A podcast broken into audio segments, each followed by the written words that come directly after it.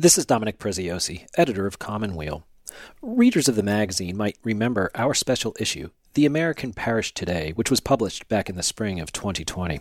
It featured a number of articles that had analyzed the complexities and contradictions of Catholic life and suggested that the future of these communities lies in embracing much greater cultural and geographic fluidity. On this episode, we speak with Susan Bigelow Reynolds. She's a professor of Catholic Studies at Emory's Candler School of Theology, and she wrote the lead article for that special issue entitled Way Stations for Pilgrim Church. She joins us to discuss her new book, People Get Ready, an ethnographic and theological study of a single parish located in Boston's Roxbury neighborhood. That's coming right up on the Commonweal podcast.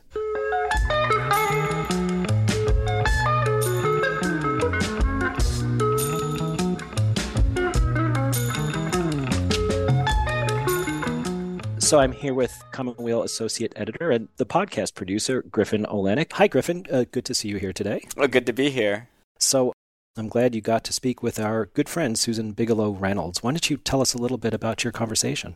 Sure. So, as you mentioned at the top of the episode, Susan wrote the lead article to our parish issue.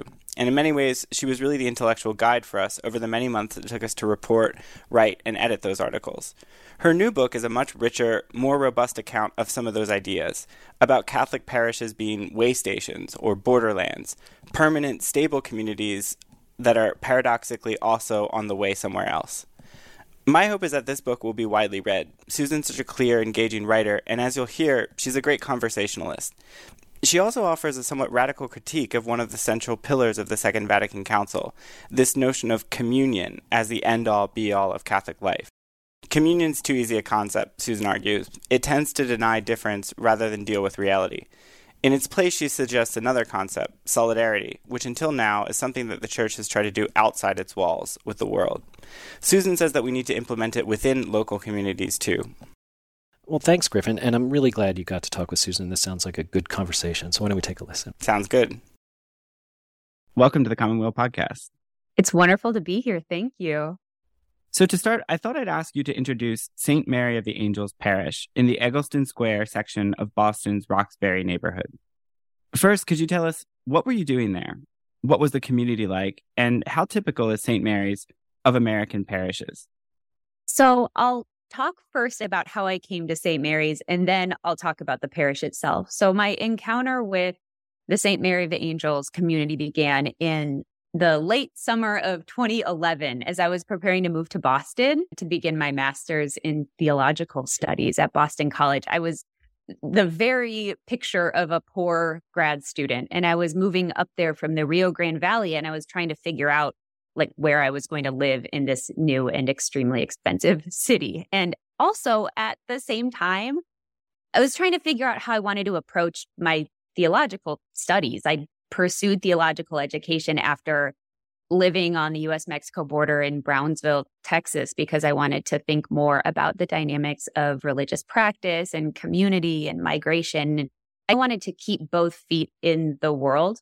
And I was forwarded an email from a friend in the School of Social Work that was sort of advertising this opening for a resident at this Catholic parish in Roxbury in exchange for 13 hours of work a week, this student, grad student, would receive free rent, which sounded Ooh. great to me. There wasn't, a, like so many Boston parishes, there wasn't a priest in residence at the parish. So the community relied, had been relying for a long time on lay people to do the tasks of housekeeping and welcome and presence and things like that. And not being from Boston or familiar with Boston at all at the time, I didn't know anything about Roxbury which in a way was really a gift because had I been from the city, being a white person, it's very likely that I would have imbibed a lot of prejudices about the area. For much of the latter half of the 20th century, Roxbury really signified kind of the consummate inner city, not only like in the news media and civically, but also within the church. In archdiocesan documents, there's ample fear about the problem of Roxbury, right? To talk about Roxbury was to talk about every possible social ill and poverty and blight and racial upheaval. It was also, of course, ground zero for civil rights action in, in Boston. But at the time, in 2011, right, I knew none of this. and that was a gift in a lot of ways because it meant that I learned about Roxbury uh, through relationships, especially relationships with the folks at St. Mary of the Angels Parish. So we'll talk about St. Mary's. St. Mary's is a small and poor and profoundly spirit filled Catholic parish in this little neighborhood called Egleston Square, which is right across the corner from Franklin Park in Boston.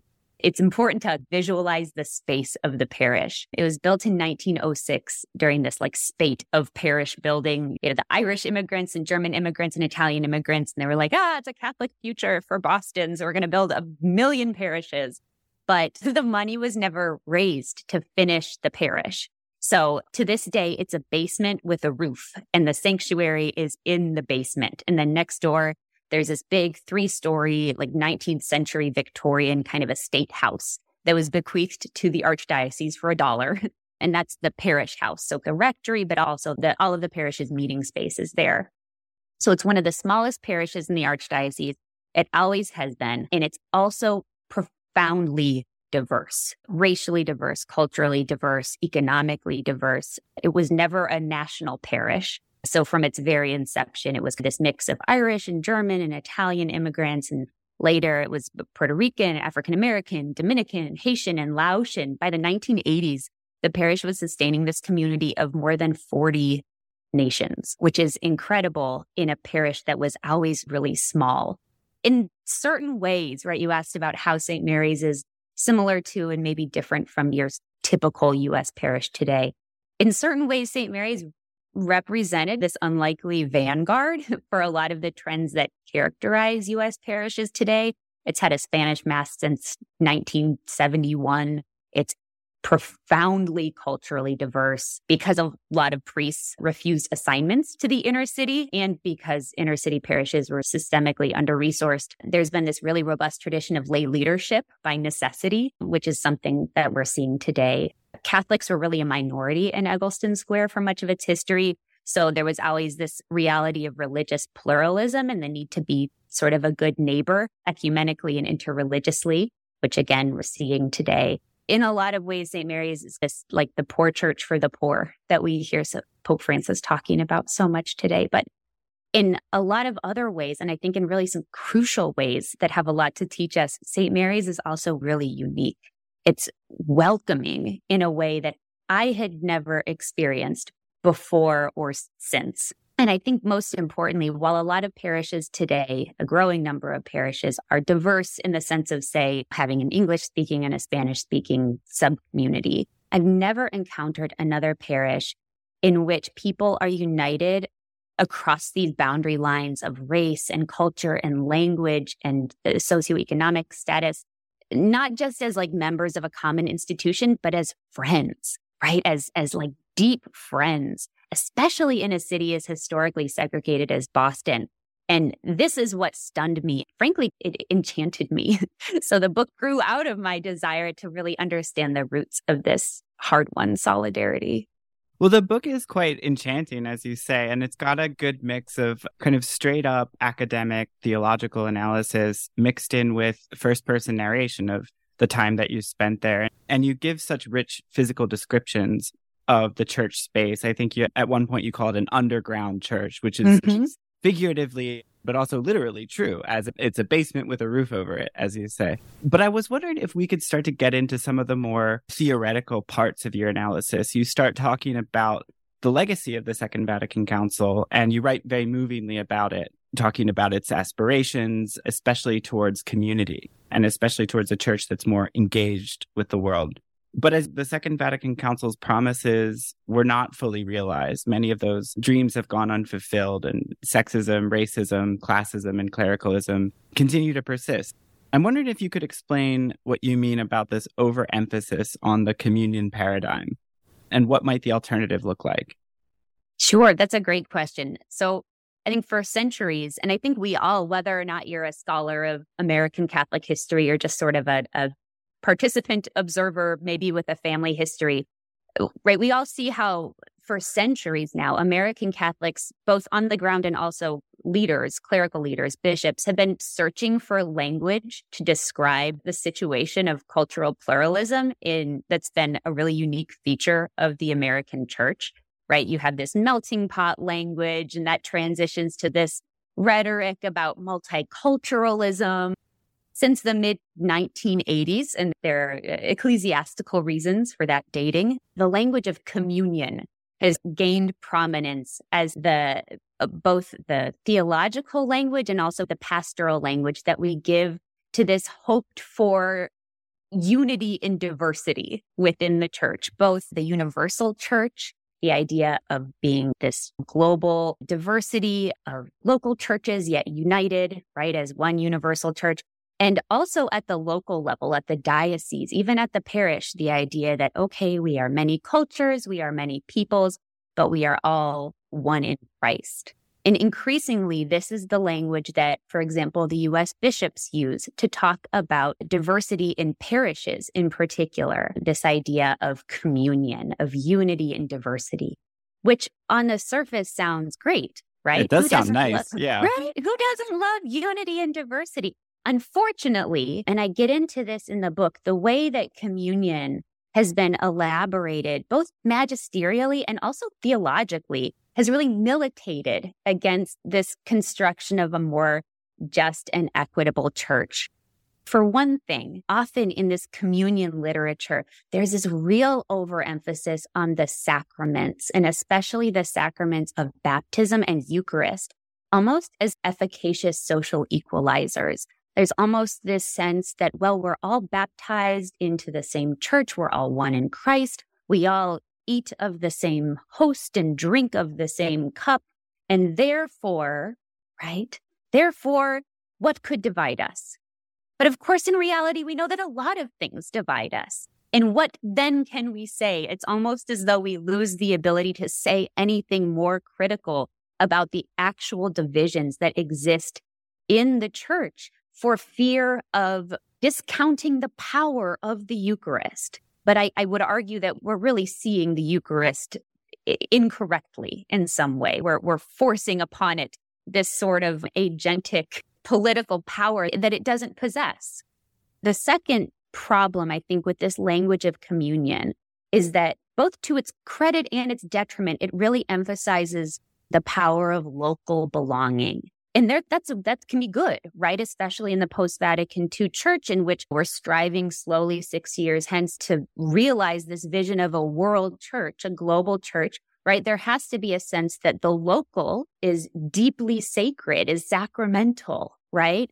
And not just the local in boston right? The local in uganda the local in india that we're all sort of equally constitutive of the body of christ Unfortunately, too, especially within the theological literature, there's this very romanticized understanding of the local, right?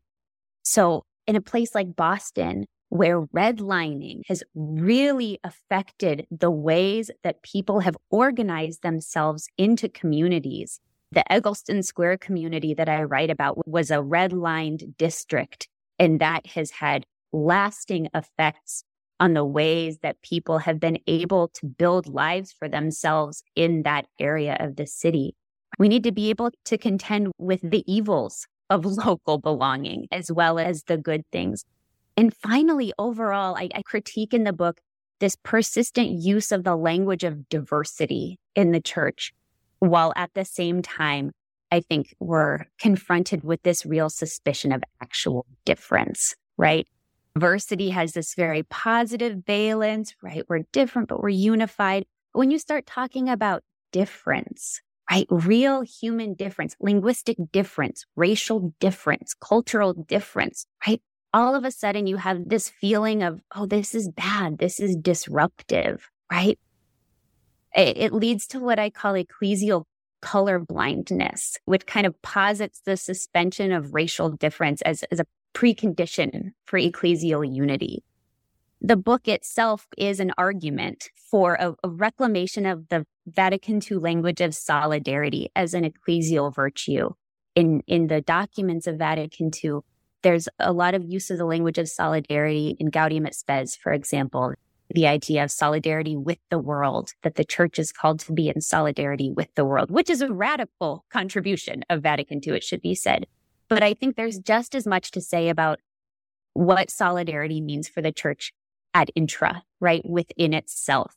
And it surprises me, and it continues to surprise me that we've spent so much time looking for language to help us navigate all of these borderlines within our parishes, within the church. And really, very rarely do we appeal to the language of solidarity, which really implies like this effort, this practice of construction of common life across differences that don't go away. That's language that's really been neglected, I think, within the ecclesiological tradition. And it's language I'd like to reclaim. Hmm. Well, I want to go back to a word you just used, which is the idea of a border, which is an important concept for you in your analysis. And many of our listeners are probably familiar with the idea of a shared parish in which different ethnic and linguistic groups share common facilities, use the same worship space, but for all intents and purposes are separate and distinct communities. But St. Mary's, as you write, and I'm quoting you here, is more like a borderland, a place formed by the confluence of peoples and cultures I'm wondering, could you tell us about the theological concept of the borderland and what role does it play in your own thinking about the Catholic Church today? Sure. My thinking about this notion of the borderland has been really shaped by uh, US Latinx theologians, especially folks like Roberto Goizueta, who really sort of placed this language into the theological lexicon seeing the borderland as this space, not only of connection, but of real encounter and transformation, but also a place of violence, of woundedness, right? Of power negotiations. When you encounter a border space, the two sides don't div- they don't dissolve into one another, right? Again, which I think a lot of times when we use this language of communion or unity and diversity, there's this imagination that at some point we're going to achieve this like post like post racial sort of sameness in which we're all just together and somehow we're we don't have a good way of imagining unity apart from uniformity our end goal isn't just to be the same right? We can communion is it implies that the maintenance of difference right? Or else there's no relationship there. You can't be in a relationship with something that's exactly you know identical to yourself. So seeing a place like St. Mary of the Angels as this kind of borderland where you have particular cultural communities that maintain themselves and are very robust and within which relationships are very strong. These are spaces of real cultural solidarity and refuge. And then also at the same time, right, there's this third space, there's this middle space where different kinds of relationships develop through different kinds of encounters. But that middle space is a real space also, right? It's not imagined, right? There's, so you have these distinctive cultural communities and you also have this third space of intercultural community within which there's tremendous amount of social power. And that's what I get into in some of the chapters of the book is that in this sort of middle space of coming together, the community at St. Mary's has discovered this really distinctive form of spiritual and also social and political power. Let's talk about one of the structures in which that kind of third space is negotiated, which is the parish council, which was a structure that was anticipated by the documents of the Second Vatican Council. I was surprised reading your book that you focus less on liturgy and maybe more on these kinds of other spaces that we don't think of being as spiritual or religious. Could you say a bit more about that? How how the parish council functioned for cultivation of solidarity at St. Mary's?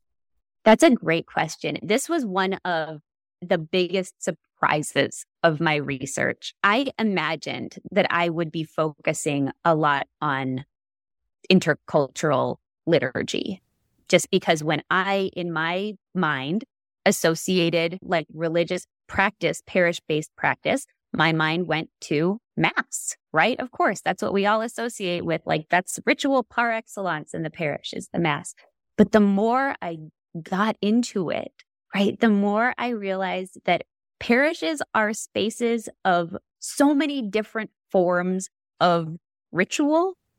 And each one of them deserves a really close look.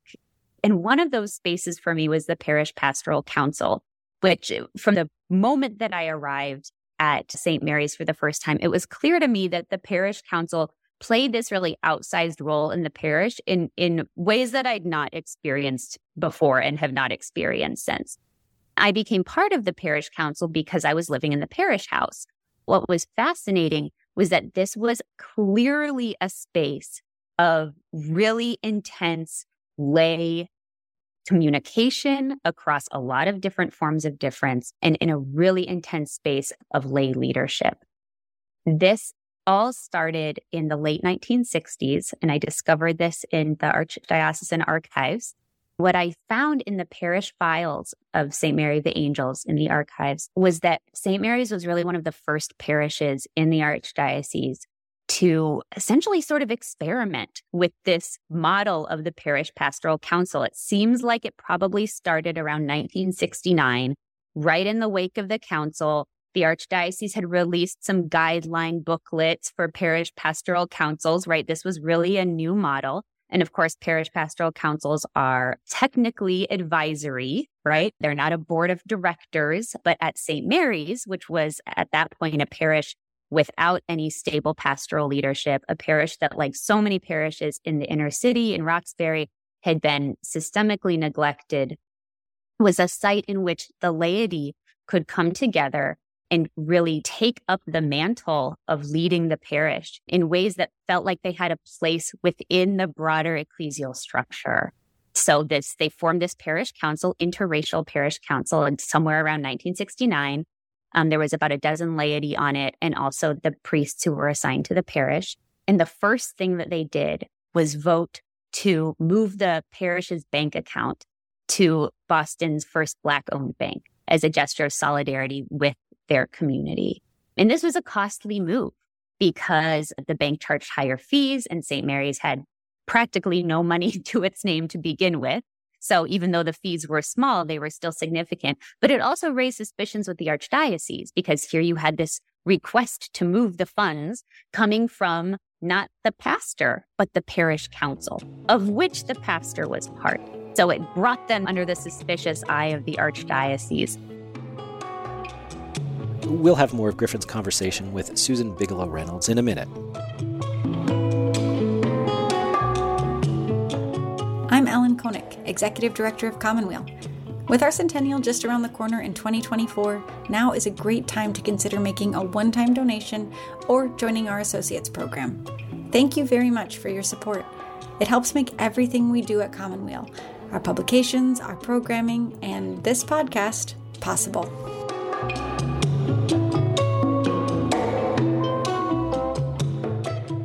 Well, I want to go to another issue that you raised, which is that of ritual. And there's a way in which we think of ritual as a kind of homogenizing source of identity and meaning, where we think, well, this is what we do, this is how we celebrate, this is what demonstrates our oneness. But in your book, you write that liturgy, quote, speaks with a fractured voice. What do you mean? And how did this play out in some of the rituals that you witnessed and participated in at St. Mary's? The ritual life of St. Mary showed me is that the outcome of liturgy, let's say, or of ritual more broadly, isn't like this uh, sort of philosophical uniformity, right? I think we have this idea that we all take the Mass, for example, right? We celebrate together, we all recite the creed, we all exchange a sign of peace. We come as many, but we leave as one. but in fact, if you were to ask 50 people who are coming out of Mass. What was that about? What does the Eucharist mean to you? You would get 50 different answers. And that's not because some people believe correctly and other people believe incorrectly, or we have like deep seated pedagogical problems within the church, right? It's because when we participate in any ritual, whether it's like a ritual of a football game or some sort of civic ritual, the 4th of July, or whether it's an ordinary Sunday Mass, right? We're all bringing our life experiences, our hopes, our dreams, our fears, our perceptions, our understandings. And we're bringing those to the ritual and we're negotiating them within the ritual and we're leaving with those perceptions as well. And so, so one way that this played out that I saw really acutely was in the community's Good Friday way of the cross. So beginning in somewhere around the late 1970s or early 1980s, the St. Mary of the Angels community has taken to the streets of Roxbury every Good Friday to perform a way of the cross based on the community's own passion that year. So the different stations will be represented by different places within the community where hope or violence or despair or longing or solidarity have been symbolized throughout that past year. When I was there, there were stops on corners where drive-by shootings had taken place. There were stops in front of homes where, you know, matriarchs of the community had lived for decades, people who were the proverbial Veronicas wiping the face of the community. It's a really powerful ritual. I looked particularly at this ritual. And as part of that project, I did a bunch of interviews with people who were organizers of it, people who were longtime community members, both within the parish and the broader community, and also just people who came to walk in it. There were those that were there because they walked to the Stations of the Cross with their parents back in, in Colombia or the Dominican Republic. And this was an act of memory for them, connecting with their homelands. There were folks there who were there out of kind of protest, right? It was a social justice action, a kind of a protest against the violence of the streets, which is actually, which is how it had started and everything in between. And I think the beauty of ritual, and I think the beauty, honestly, of Catholicism and the practice of the Catholic faith is that it's highly ritualized. And a lot of times we think of ritual as like almost pejoratively, like it's just ritual, oh, just going through the motions. Right. But there's, there's a beauty in the going through of the motions. Because if you think about it, there's very few spaces in everyday life where we can act together with a lot of different people, right? Especially people whose language we don't speak, people whose, you know, whose social reality we don't share. And it's not as though ritual solves things, right? Again, we don't come out of ritual like united magically, but there is something really powerful about the ability that ritual gives us to move together, to walk together, to act together. There's a really deep power in that. And it was something that I think was really central to the experience of community and solidarity that I found at St. Mary's. It occurred to me as I was reading your book that Greek etymology of liturgy, right, has this notion of work together or public mm-hmm. work. And there's this real way in which you valorize the idea of working together, not yeah. as working together to paper over difference, but mm-hmm. working in and through and for difference and that happens in the context of cities. It strikes me that this is very much a kind of urban theology almost mm. that you develop. And I'm wondering if you could say more about US Catholicism today and what cities might have to offer. I think the question of the city is a really important one for theology, especially because, as I note in the book, right? So many of the resources and the attention and the population shifts have followed Catholics to the suburbs.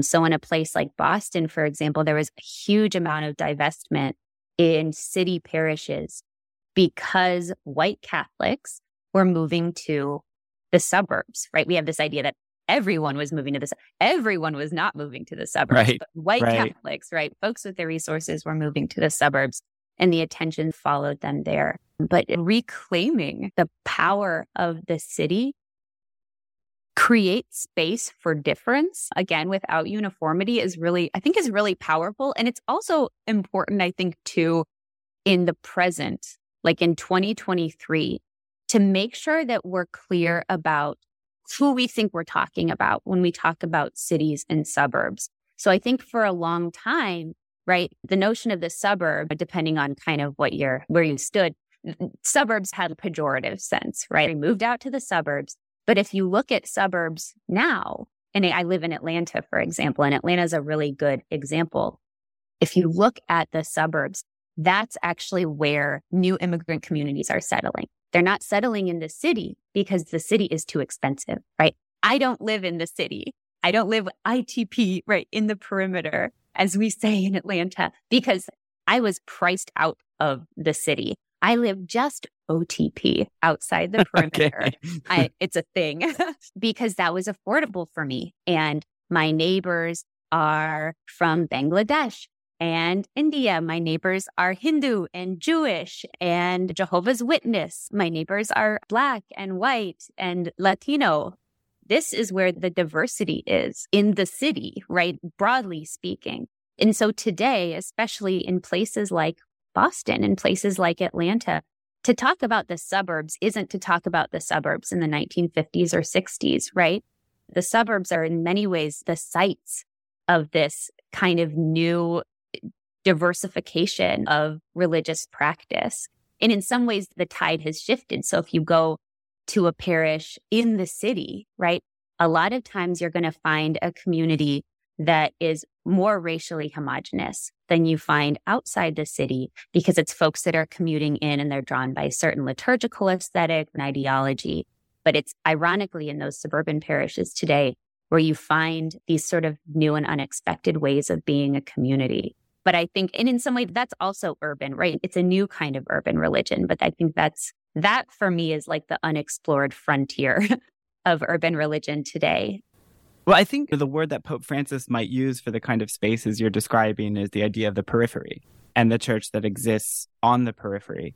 But I'm wondering if you could respond to the question of so what might St. Mary's and your experience at St. Mary's, the specificity of that place and the way that work is conducted there, both liturgical work, uh, social work, the work of community building, what might that have to say or contribute to the Synod on Synodality? I think often for really obvious reasons when we hear a, when we hear the word periphery, we think of folks who are really excluded from discourse, right? Of course, I mean that's what the term implies. But what I found at St. Mary's is that there's also a lot of freedom on the periphery, right? There's a lot of freedom when you're working on the edges of an institution. And in many ways, the folks at St. Mary's were very much working on the edges, both of civic and municipal and political institutions, right? They were in the heart of the city, but they were on the edges of political power. But they were also really on the peripheries of the church. But there's an incredible amount of creative freedom when you're on the edges. And what I saw and what I learned from the community at St. Mary's is that there's a lot of power in that creativity. When I read the uh, synodal document, the recent synthesis document for the first phase of the synod, I was really, I was very moved in ways that I didn't really expect myself to be. I don't, I guess I don't know what I was expecting, but this sort of polyphony of voices that that document managed to pull together and offer back to the church was something that I found very beautiful and unexpected because what you found there was not unison, right? There was not agreement, which I think would have been very like suspicion raising. But all of these different voices and perspectives and opinions existing together. And in some way, through the act of being placed in that same conversation, also like listening to one another too. It was this remarkable opportunity to listen to all of these voices whose perspectives that I personally hadn't necessarily considered previously. And so when I think about the synod, right, and this call to journey together, I, in the beginning of the synod, I have to say I wasn't, I didn't have a good handle on what the synod on synodality was when it was first announced. I've come to really adore that definition of synodality because it honestly it makes me think of a place like St. Mary of the Angels where you had in some way the global church in a microcosm all together in one place figuring out over this like century long history of this parish always figuring out like how do we live together how do we journey together and the thing about St. Mary's that I think is also really instructive for the universal church or for the church in the US is that in some way it was like this way station, right? Which is something that I talk about when I call it a borderland. Some folks had been there for 40 or 50 years, and other folks had been there for a few months. And some were students, and some were migrants, and some were refugees, and some were homeless. And it was, you weren't necessarily going to be there forever which is true of any parish, right? This is the place where I'm sojourning at the moment, this idea of a pilgrim church, right? But we're all, we're on our way and we're accompanying one another on the way. And how then do we see our task in that, that really kind of like dynamic way, right? I think a lot of times when I think about work that I've done at the parish level, just as a parishioner, you're always frustrated with this dynamic between wanting to build something that lasts or something that works or something that's great, but also recognizing that everybody's like on their way. Oh, so and so is going to do this, but they moved away to do that, but they had a baby and now they can't come. Right. So it's this like really fluid community all trying to like build static things. And what if we just had more peace with the fact that we're all just on our way and what we're really doing is accompanying one another and like bearing with one another on the way? Susan, this was such a wonderful conversation. Thanks for being here on the Commonweal podcast. It was really a joy. Thank you for inviting me. Susan Bigelow Reynolds' new book is People Get Ready Ritual, Solidarity, and Lived Ecclesiology in Catholic Roxbury, and it's available now from Fordham University Press. You can find Susan's many Commonweal articles on our website. I'm Dominic Preziosi, and this is the Commonweal Podcast. The Commonweal podcast is produced by assistant editor Griffin Oleynick and the Commonweal staff in partnership with Sandberg Media. Wally Boudway composed the music, and David Dalt did the editing. For the Commonweal podcast, this is Dominic Preziosi.